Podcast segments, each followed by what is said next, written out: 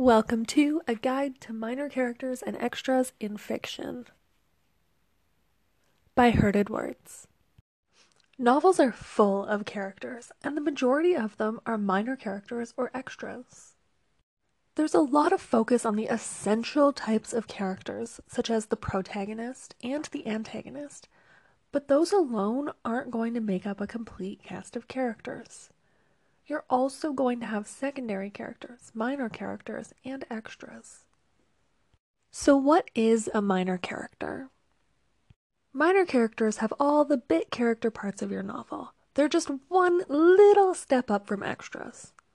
What do we do with these characters, and how do we write them?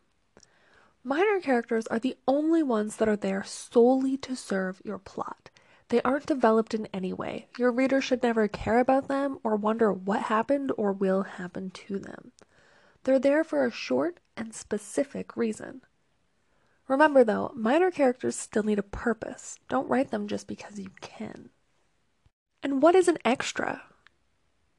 Extras are even less visible than minor characters.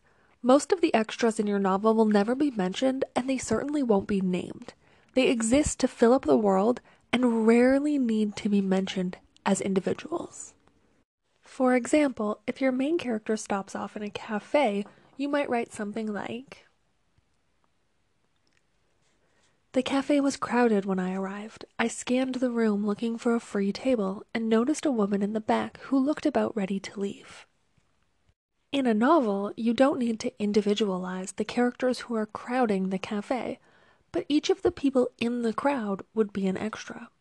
The woman leaving, also an extra. She'll probably never again appear. She doesn't need a backstory. She doesn't need a description. She doesn't even need a name.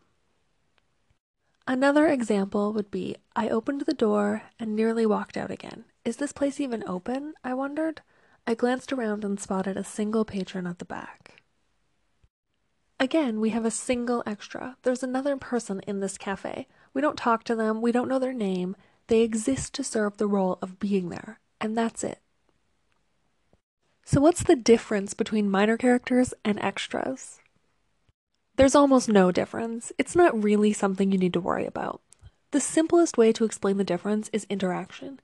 If there's interaction with your main characters or your secondary characters, they're a minor character.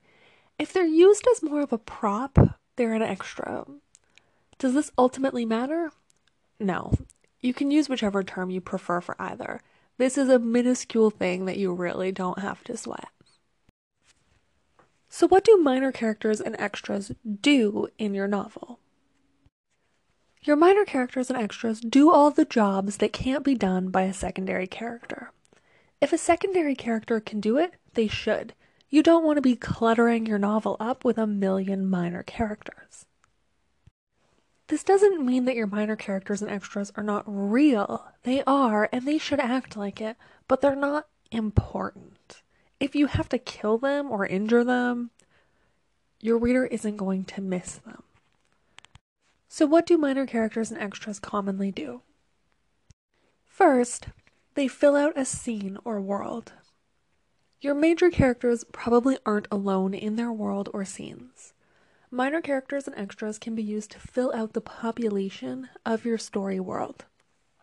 For example, the elevator opened and a stream of people emerged. Second, minor characters and extras can provide information. It's a common way for characters to learn things by overhearing or seeing something happen. It's also a great way to introduce the reader to your story world. Minor characters are great for providing information. For example, I walked to the front of the line, ignoring the shouts of the people watching. Third, minor characters and extras can be used to set the tone or mood of a scene. For example, I opened the door and everyone stopped talking. I glanced around, but nobody would make eye contact. What tone or mood will you be expecting in this scene? It feels like tension and discomfort to me. Most or all of the people who went silent and won't make eye contact won't be important characters. They'll be minors or extras.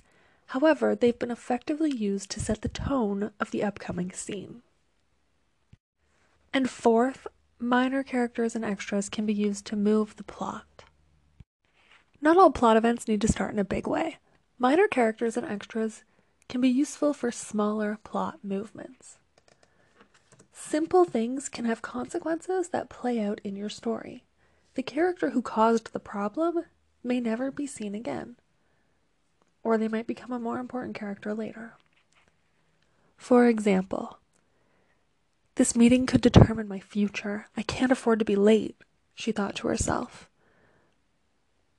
Of course, that would be the moment a stranger would smash into her, tearing her skirt and splashing his coffee all over. Can minor characters and extras become important? Sometimes authors will play a little trick on their readers. They'll introduce an important character as an extra or a minor character. Later on, that character will become someone important. There's nothing wrong with doing this, but I'd caution you not to overdo it. Once a novel at the most. Head on over to www.herdedwords.com slash minor hyphen characters hyphen extras where you will find examples of minor characters and extras in best selling and award winning fiction. And you'll get writing prompts and exercises so you can practice and improve. Don't forget, minor characters are real. Just because you're only using minor characters and extras to fill out and further your story doesn't make them any less real. They're not fake or stereotypes, so don't treat them like such. And like always, happy writing from Herded Words.